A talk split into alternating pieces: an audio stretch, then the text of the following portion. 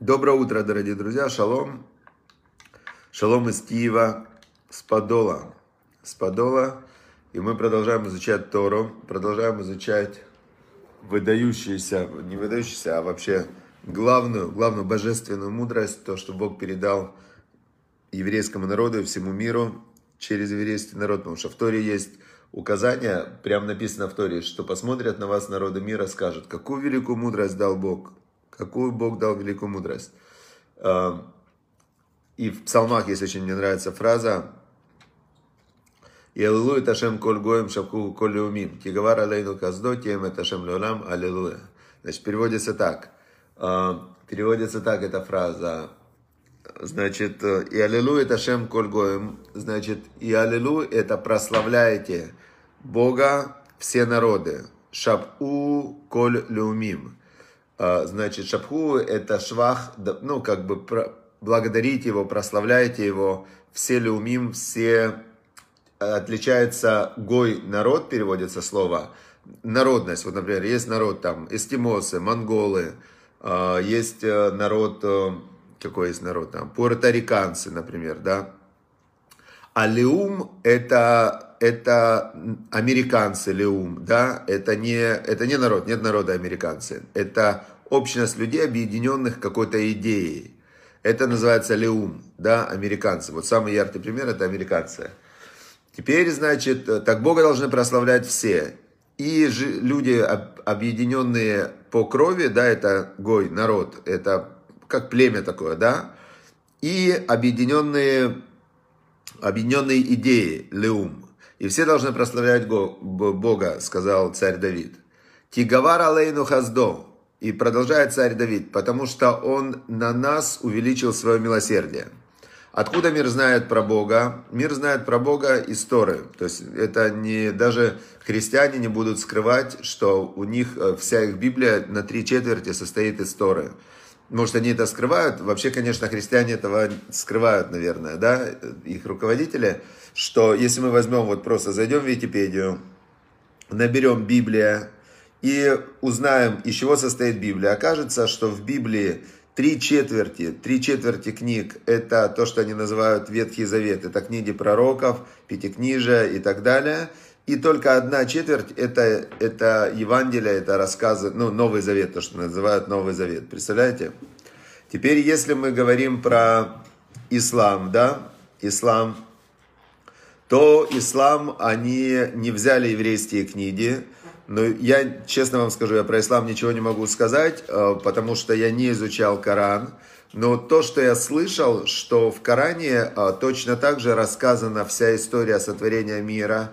В Коране точно так же полностью идет идентично с Торой рассказ до, до времен Авраама. До времен Авраама.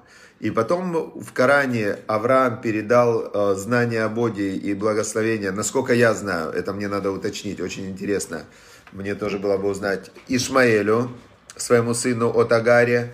А в Торе написано, что Авраам по пророчеству Всевышнего передал главное благословение Ицхаку, своему сыну от Сары. И вот на этом расходятся пути уже. В Торе написано, что Ишмаэль на похоронах Авраама что Ишмаэль на похоронах Авраама шел за Ицкаком, то есть он пропустил Ицкака вперед, а значит, но в Коране может быть по-другому, я не знаю. Но факт, что в Коране описывается и египетское рабство, и исход из Египта, и народ Израиля назван народом пророков, то есть Бог говорит с еврейским народом через пророков, а потом дальше еврейский народ, как народ священников, написано в Торе, что евреи это мамлехет куаним вегой кадош, что еврейский народ это царство священников и народ святой, который себя должен посвятить служению Всевышнему. И дальше, если это бы было так, то тогда в мире было бы все просто, было бы все по Торе идеально, добро, свет, радость, любовь и так далее. Теперь мы сейчас изучаем главный инструмент добра. И называется этот главный инструмент добра воздержаться от лошонара, воздержаться от злоязычия. Потому что, э, как сказал царь Давид, сурмира, отодвинься от зла и делай добро. Пока ты не отодвинулся от зла, ты не можешь делать добро. Потому что человек, который держит в руках, например, э, грязь, он сколько, давай помоемся, давай. И он, а в руках он взял грязи, вот такой вот кусок. И он может мыться сверху сколько угодно. Если у него грязь в руках, то как только он заканчивает мыться, у него опять все грязное. Понятно, да? Теперь двигаемся дальше. Двигаемся дальше. Значит, поэтому мы изучаем законы, а, законы, которые, божественные законы, они идентичны для всех. Мы их изучаем а, как Тора, Тора, которую Бог дал Моисею, Машарабену на горе Синай, и которую потом Маше передавал 40 лет в пустыне, потом она передавалась из поколения в поколение, дошла до нас. Значит, сегодня мы изучаем, сейчас мы изучаем такие короткие вставочки из разных книг, из разных книг Торы о важности воздержаться от злоязычия. Что это дает? Мы как бы понимаем, почему это так важно воздерживаться от злоязычия. Значит, написано «Преодоление слабости» называется этот пункт. В Сефер Хасидим, книга благочестивых, такая есть книга, в которой написаны законы тех, кто хотят быть не просто хорошими, а благочестивыми, это просто цадиками и праведниками. Значит, написано в этой книге для благочестивых, что если общество в целом Э, ослабляется в выполнении какой-либо заповеди, то высшая обязанность каждого человека, который хочет быть благочестивым и хочет спасти общество, усилится именно в этой заповеди. А есть в Пертиавод есть такая фраза очень об этом, да, написано так, что, значит, э, написано так, а кольца фуй, все просматривается. Варешут не туна, и есть свобода выбора. Убытув аулам нидун, и добром судится мир, в аколь лиферов амасе, и все по большинству дел. Значит, у каждого человека внутри есть, э, есть внутри у него некая структура – Теперь вот эта вот структура человека, она складывается из его предыдущего опыта, из всех событий его прошлой жизни, из тех книг, которые он читал, из тех действий, которые он делал, из тех людей, с кем он взаимодействовал. И сегодня это следствие вчера. То есть я сегодня утром проснулся э, в том состоянии, в которое является следствием того, в каком состоянии я лег вчера. Поздно лег, тяжело встал, тяжело встал, в плохое настроение – забыл ключи, побежал, я сегодня вон порезался, палец порезал, потому что, потому что я забыл ключ, и я побежал, и чуть-чуть я не продумал, у меня там было что-то в, в этом самом стеклянное, бах, разбилось, порезал палец. То есть получается, что вся жизнь человека это причинно-следственные связи, о которой сказано в этой Мишне, а кольца фуй, все просматривается. То есть причинно-следственные связи, механизм, это тут ничего ты не сделаешь. Законы природы, химия, биохимия, там, э, физика, все, значит, биология, все работает. Вайрешут не туна, но дана свобода выбора.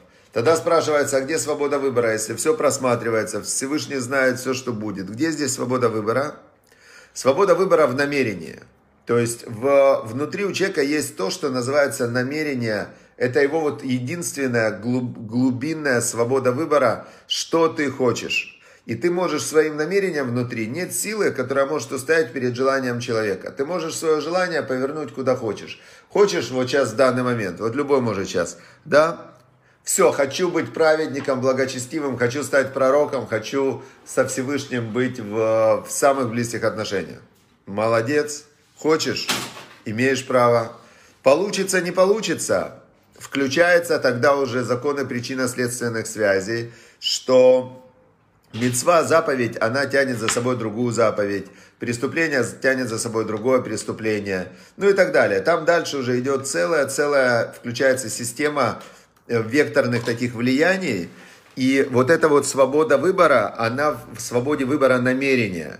Намерение включает потом, опа, цепочку каких-то последствий. Намерение повернул, цепочка последствий. Все последствия – это причинно-следственные связи, это, это как механизм. Намерение – это свобода. Теперь э, написано, добром судится мир. Всевышний, даже если ты выбираешь в какой-то момент зло, он ждет и дает тебе возможность выбрать добро. То есть он тебе дает возможность, ты как бы запустил цепочку, но ты в любой момент можешь этот корень убрать и перевести перейти на другие рельсы. Это называется чува, раскаяние. И ты можешь потом изменить намерение, и оп, и пошла система крутиться в другую сторону. Это называется раскаяние. И вот этот вот момент, когда Всевышний ждет, ждет, ждет, чтобы дать возможность раскаяться, это называется добром судится мир. Но мир судится. Причинно-следственная цепочка не выключается. Но добро Всевышнего в том, что он ждет и дает возможность раскаяться. Или же, когда человек у тебя порезался, значит, э, я уже э, получил как бы наказание за что-то, за что мне положено было наказание. То есть есть, есть суд. Сделал что-то плохое, получи наказание. Порезался, все, значит, э, уже где-то я что-то там искупил. Понятно. Теперь точно так же общество. И вот здесь написано в книге благочестивых. Если общество ослабляется в какой-то заповеди, а ты себя считаешь человеком благочестивым, то ты именно в этой заповеди должен усилиться, чтобы вытащить все общество. И получается, что так как общество больше всего страдает от греха злоязычия, то есть люди друг друга вообще что только не говорят друг на друга, сплетничают, э, говорят друг на друга гадости по телевизору, в, просто позорят друг друга, друзья, знакомые, сплетни, вот так вот просто ссорят друг друга и так далее. Тогда благ... и общество это как гниль такая, как болезнь, как вот этот коронавирус. Что делает благочестивый? он должен именно в этом усилиться и стать прям человеком, который вот просто воздерживается от лошонара. Тогда он спасает этим все общество. 25 пункт. Еще один плюс в воздержании от злоязычия – если люди знают, что некто ограждает себя от слушания лошонара, то есть человек сказал, я не буду слушать, у тебя своим там всем знакомым объявил, я при мне не говорите плохо ни о ком, все, я не хочу слушать, мне запрещено слушать, я слушать не буду, при мне ни о ком нельзя говорить плохо, все. Значит, тогда получается, если люди об этом знают, то его молитвы и изучение Торы не будут прерваны сплетнями и злыми речами. Более того, в его присутствии люди поостерегутся произносить злоязычие из опасения, что он обратит внимание и упрекнет их за это. Все. Значит, э, это второй плюс. То есть тогда ты себе создаешь такую атмосферу вокруг, что люди, которые любят говорить сплетни, они уже при тебе не будут говорить. То есть ты сказал, я слушать не буду, это запрещено, это вредит тому, кто говорит, тому, о ком говорят, и тому, кто слушает. Все, я не могу в вашем сплетнях участвовать. Интересно, что я просто, ну вот, когда изучаешь это все и начинаешь наблюдать, насколько злоязычие портит людям жизнь, насколько люди теряют работу, возможности, семьи, отношения, друзей, просто из-за того, что они не воздерживаются в языке. Это, это удивительно просто. И как это не видят, а люди сами не видят. Они, так как они говорят о других плохо, они считают, что если другие на это реагируют, то, ну, так они этого и ожидают от них. Понятно. Теперь дальше. 26 пункт. Свободен от нарушений. Человек, твердо решивший не злословить, постарается удалиться и от всех остальных нарушений законов, регламентирующих отношения между людьми. Он не станет сплетничать, смущать и оскорблять ближних, издеваться или насмехаться над ними, будет держаться в стороне от враждующих. Конечно, он не опустится до обмана и будет осторожен, чтобы никому не причинить вреда словами и тем более действием. То есть начинаешь ты с простой вещи. Я не хочу говорить о людях плохо и слушать не хочу. Но когда ты начинаешь в этом воздерживаться, то тогда меняется вокруг тебя все абсолютно. То есть меняется твой мир, меняется твое настроение, твое отношение с людьми. Естественно, что ты не будешь, если ты уже даже не говоришь ни о ком плохо, то, мы, то ты и делать, понятное дело, плохо не будешь. А, Надежда Зельман, вот мы учили по этому поводу законы, начали, учили мы законы, что главное не верить. То есть э, изначально по умолчанию включить включить механизм «не верю», называется этот механизм, потому что, в принципе, кстати, это я сейчас, ну, я постоянно изучаю какие-то психологические книги, и недавно я читал, что основной ученые выявили механизм, какой-то механизм, психологи там, который очень сильно влияет на, э, позитивно влияет на нервную систему и так далее. Этот механизм э, позволяет даже освободиться от э, старых каких-то проблем психологических. Какие, что это за механизм? Перестать верить словам. То есть просто одно решение, одно убеждение, заключающееся в том, что когда-то сказал царь Соломон в Экклезиасте, что «Аколь эвель эвелим» – все пар паров. И когда человек поймет, что слова, которые он сам произносит или произносят другие люди, это не более чем э, такие ярлычки, попытка, очень слабая, очень, э, очень такая, знаете, ну вот смотрите, какое соотношение между словом э, кофе и реальным кофе в этой чашке? Какое соотношение? Кофе в чашке – это кофе в чашке. Чашка тяжелая. Кофе, кофе имеет, э, ну, сходу можно назвать 20 характеристик. Цветовых, вкусовых, э, каких-то кинестетических, по ощущениям. То есть слово кофе, вот я пью кофе, оно вообще ничего не передает.